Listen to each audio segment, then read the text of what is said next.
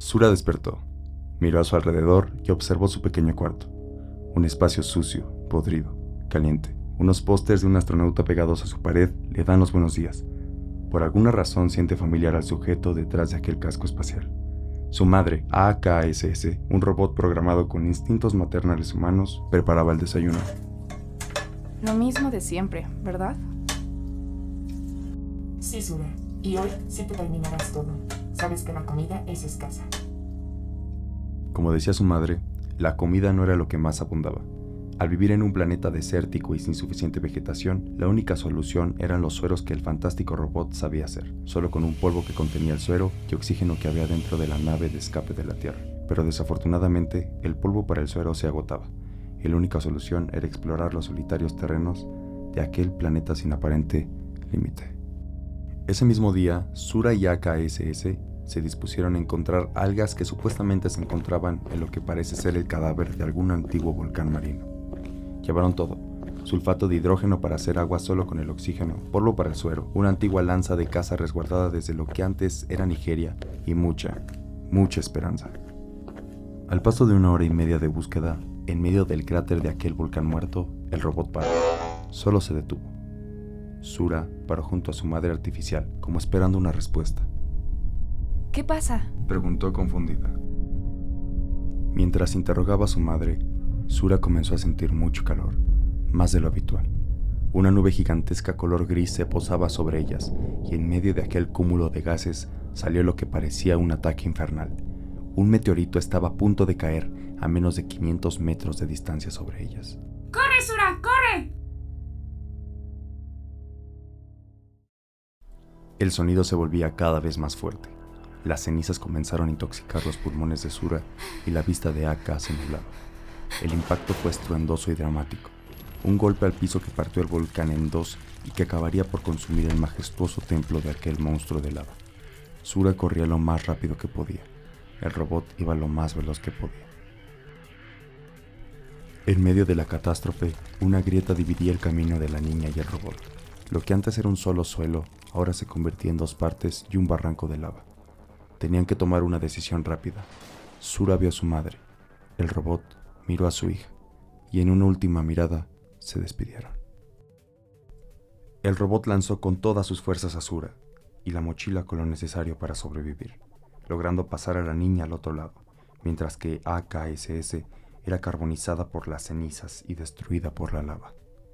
Sura gritaba desconsolada y mientras lloraba veía cómo el volcán colapsaba. Pasadas unas horas, Sura fue a lo que yacía del antiguo volcán. Después de horas de búsqueda, encontró a su madre. El robot no tenía cabeza. Su cuerpo estaba aplastado y sus circuitos quemados. Lo único que quedaba era una caja en su pecho, una caja que brillaba. Sura se acercó al misterioso objeto y al poner su mano se activó un holograma que le indicaba una dirección. Sura sacó la caja del pecho y decidió seguir la dirección que daba el holograma. La caja la guiaba justo al epicentro del impacto del meteorito. Al estar ahí se dio cuenta que en realidad lo que era el meteorito era lo que antiguamente se conocía como Washington, D.C., la capital del mundo, o de Estados Unidos. Al final es lo mismo. El holograma apuntaba hacia un punto en el suelo de aquel meteorito. Sura excavó con sus manos hasta encontrar una cápsula del tiempo un artefacto humano que serviría para almacenar información importante acerca de la humanidad por si algún día todo quedara extinto. Al desenterrar la cápsula, Sura la limpió y abrió la caja. En ella solo se mostraba un botón rojo, cartas, una bandera estadounidense, mapas y un control remoto. Sura presionó el botón rojo y de la cápsula salió un holograma con forma humana. Era un hombre, se veía preocupado. Ella se percató que aquel hombre era el astronauta de los pósters de su cuarto. Hola, pequeña Su. Me sorprende que hayas encontrado esto. Escucha, no tenemos mucho tiempo, así que te diré lo más importante. Necesito tu atención. Soy Dominik Slavkanich. Soy tu padre y soy astronauta, jefe de operaciones nucleares de la NASA. Ocurrió un fallo repentino en el laboratorio. El mundo se acabará en las próximas 72 horas por múltiples explosiones nucleares que acabarán por hacer colapsar el núcleo de la Tierra. Hemos seleccionado a 50 niños diferentes para colonizar otros mundos. A ti te tocó estar acompañado por AKSS. Es un gran robot. Lo siento mucho, de verdad pequeña. pero esta fue la misión que me fue asignada y he fallado. Ahora solo dependemos de 50 niños, como tú, para que el futuro de la raza humana prevalezca. Si estás viendo esto, me alegra verte más grande. Me hubiera encantado conocerte. No hay más tiempo, solo sigue las coordenadas. Fíjate bien en el holograma. Y la grabación terminó. Sura revisó los demás objetos en la cápsula y sacó unos mapas. Al acercar el control notó unas notas con tinta fluorescente, con unos códigos numéricos. Ella se acercó a la caja que extrajo del pecho de su madre e ingresó los números.